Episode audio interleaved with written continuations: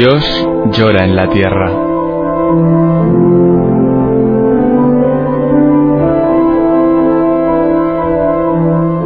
Un libro en el que Berenfried van Straten, el padre Tocino, fundador de Ayuda a la Iglesia Necesitada, recoge su experiencia cara a cara con el dolor, la miseria, el hambre y la opresión a lo largo de toda la geografía del planeta. Dios llora en la tierra, en el montaje y la narración de Roberto Jiménez Silva.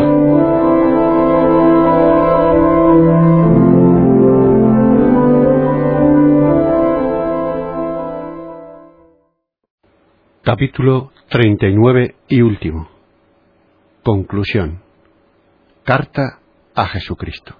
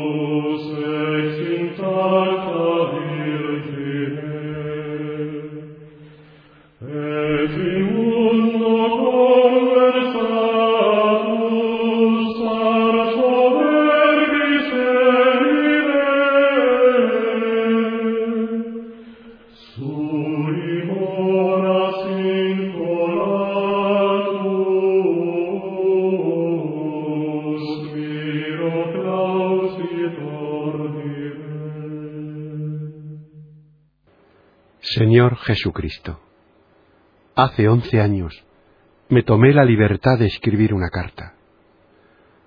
Por falta de enlace postal con el cielo, me vi obligado a dirigirme a las personas en cuyo corazón habitas. Te agradezco una vez más la acogida favorable que diste a mi carta. He aquí que vengo de nuevo a llamar a tu puerta.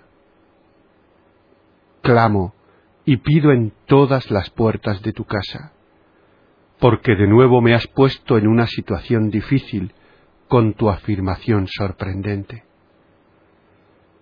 Lo que hayas hecho a los más pequeños de entre los míos, a mí mismo me lo has hecho. Yo he tomado esto a la letra. Por eso no me atrevo a rechazar a nadie que pide una ayuda en tu nombre porque pienso siempre que eres tú mismo el que te hallas ante mí para exponer tu necesidad, y que eres tú mismo quien escribe las cartas en las que se acude a mí. Por eso yo digo sí cada vez que vienes a pedirme alguna cosa para ti mismo. Este plan ha salido bien durante veintidós años y tú, no has defraudado mi confianza. Una y otra vez has conmovido los corazones de amigos y bienhechores, de modo que mis manos se colmaron y he sido capaz de cumplir las promesas hechas en Europa Oriental, en Asia, en América Latina y en África. Sí, Señor.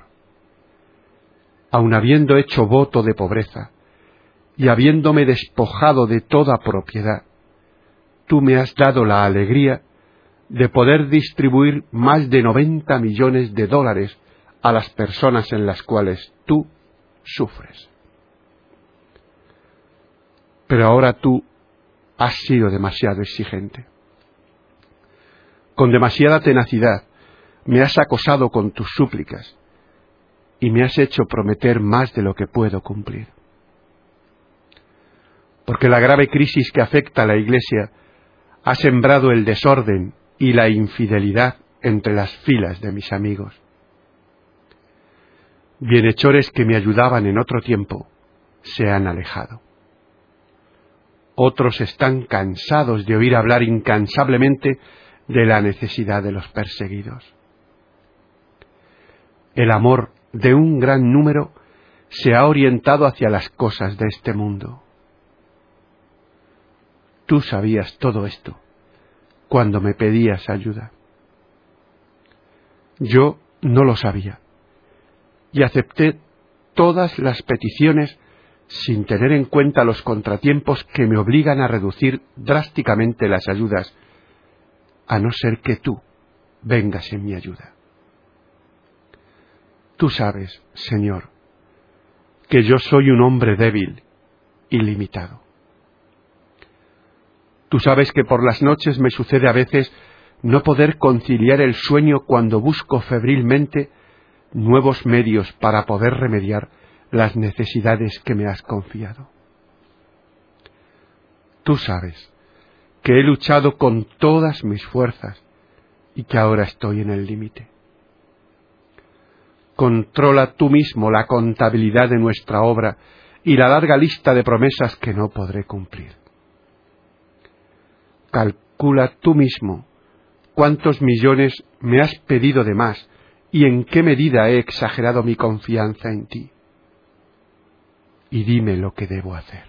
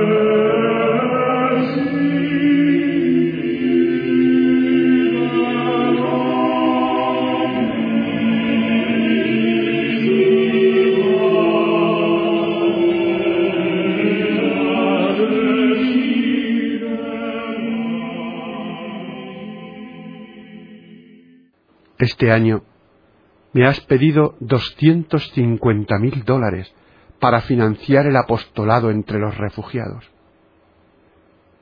Nos faltan veinticinco mil dólares. ¿A qué sacerdotes deberé decepcionar? Suprimiendo la ayuda a los refugiados albaneses, búlgaros y checos, podré economizar veinticuatro mil dólares. ¿Esto es lo que tú quieres? El presupuesto para la iglesia perseguida se eleva a dos millones doscientos sesenta mil dólares. Omitiendo el envío de libros y suprimiendo la motorización de los sacerdotes de Europa Oriental, podemos ahorrar doscientos cuarenta y dos mil dólares. ¿Deseas esto? Tú me has pedido doscientos mil dólares a fin de formar sacerdotes e intelectuales católicos para la Europa del Este. Son jóvenes que sin nuestra ayuda no pueden continuar sus estudios. Tú conoces su celo y su generosidad. Cuentan con nuestro apoyo. Suprimiendo 25 bolsas de estudio, economizo 20 mil dólares, pero destruyo el porvenir de 25 personas. ¿Estás de acuerdo? ¿Y qué debo hacer con la Iglesia amenazada en América Latina, en Asia y en África, para la cual desde 1962 he dado, a ruego tuyo, más de diez millones de dólares. ¿Te acuerdas, Señor, cómo has venido a mí menesteroso en Sor Rosa María, en los prófugos para quienes no había plaza en el albergue, en tantas madres afligidas, en Annie Wong, en Hong Kong, en las bronceadas muchachas de Bombay, en el hirsuto portero de la China comunista, en el pequeño Bue, en el hombre de los puercos de Jehu, en Perla Preciosa, en Saigón, en Benito Sakai, que lleva tu rostro tatuado en el vientre, en el padre Lagervey, que yace gravemente enfermo en Manila, y en María Tai, que en la noche de Navidad trajo al mundo a su hijito en el campo de Namhai. ¿Acaso ya no es necesario que los socorra? ¿A cuál de ellos debo negar de ahora en adelante mi ayuda? ¿Y te acuerdas del padre Celso, en Bacabal, siempre peregrino entre sus dos iglesias y las ochenta y tres capillas diseminadas para poder asistir espiritualmente al pueblo abandonado.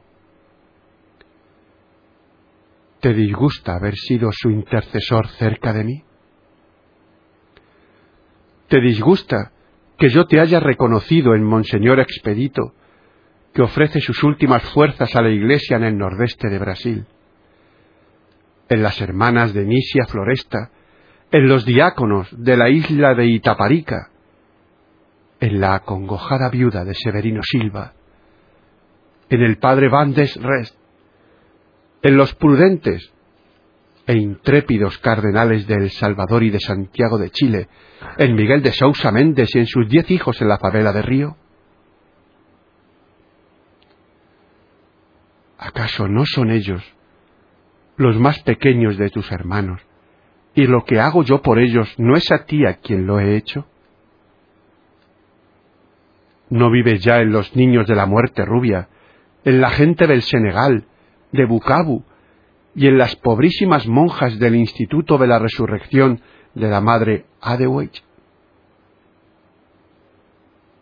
Y ya no lloras en los niños inocentes de Allende el telón de acero, a los cuales pertenece el reino de los cielos, pero a quienes se les impide ir hacia ti?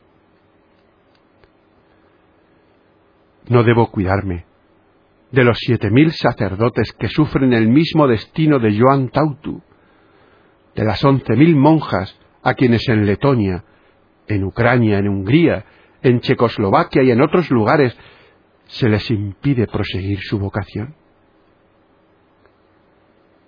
¿Quieres que no envíe más paquetes a las setenta mil familias que, al igual que la familia Nagy, son tratadas como esclavas? ¿No te interesan ya los jóvenes obreros que con sus transistores oyen Radio Vaticano y el seglar húngaro que es incapaz de comprender la diplomacia vaticana?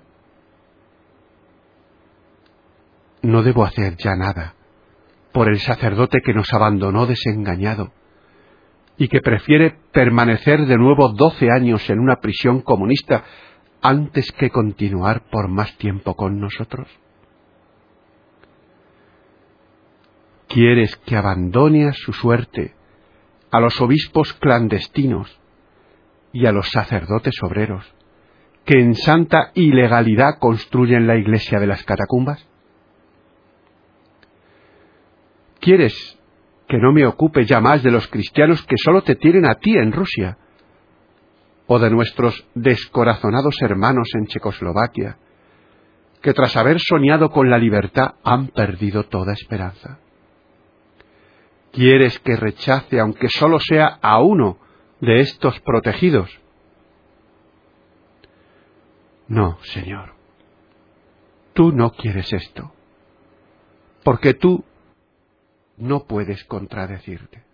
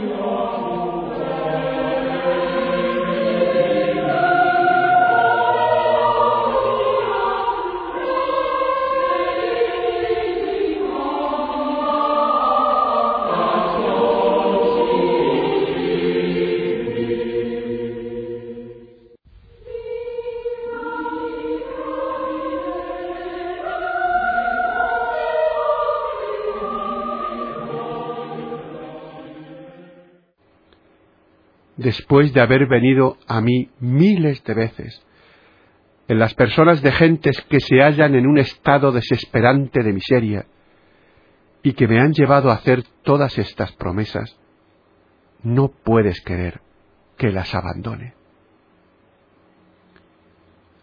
Por eso estoy a tu puerta y llamo. Grito hacia todas las ventanas de tu casa y pido. Tú me has dicho, pedid y recibiréis. Llamad y se os abrirá. Toca ahora el corazón de aquellos que lean esta carta. Hables comprender que será terrible decepcionar a miles de protegidos. Haz que comparen lealmente la necesidad de los otros con su bienestar. Y haz que sean misericordiosos en la medida de sus posibilidades, a fin de que obtengan para ellos mismos tu misericordia. Amén.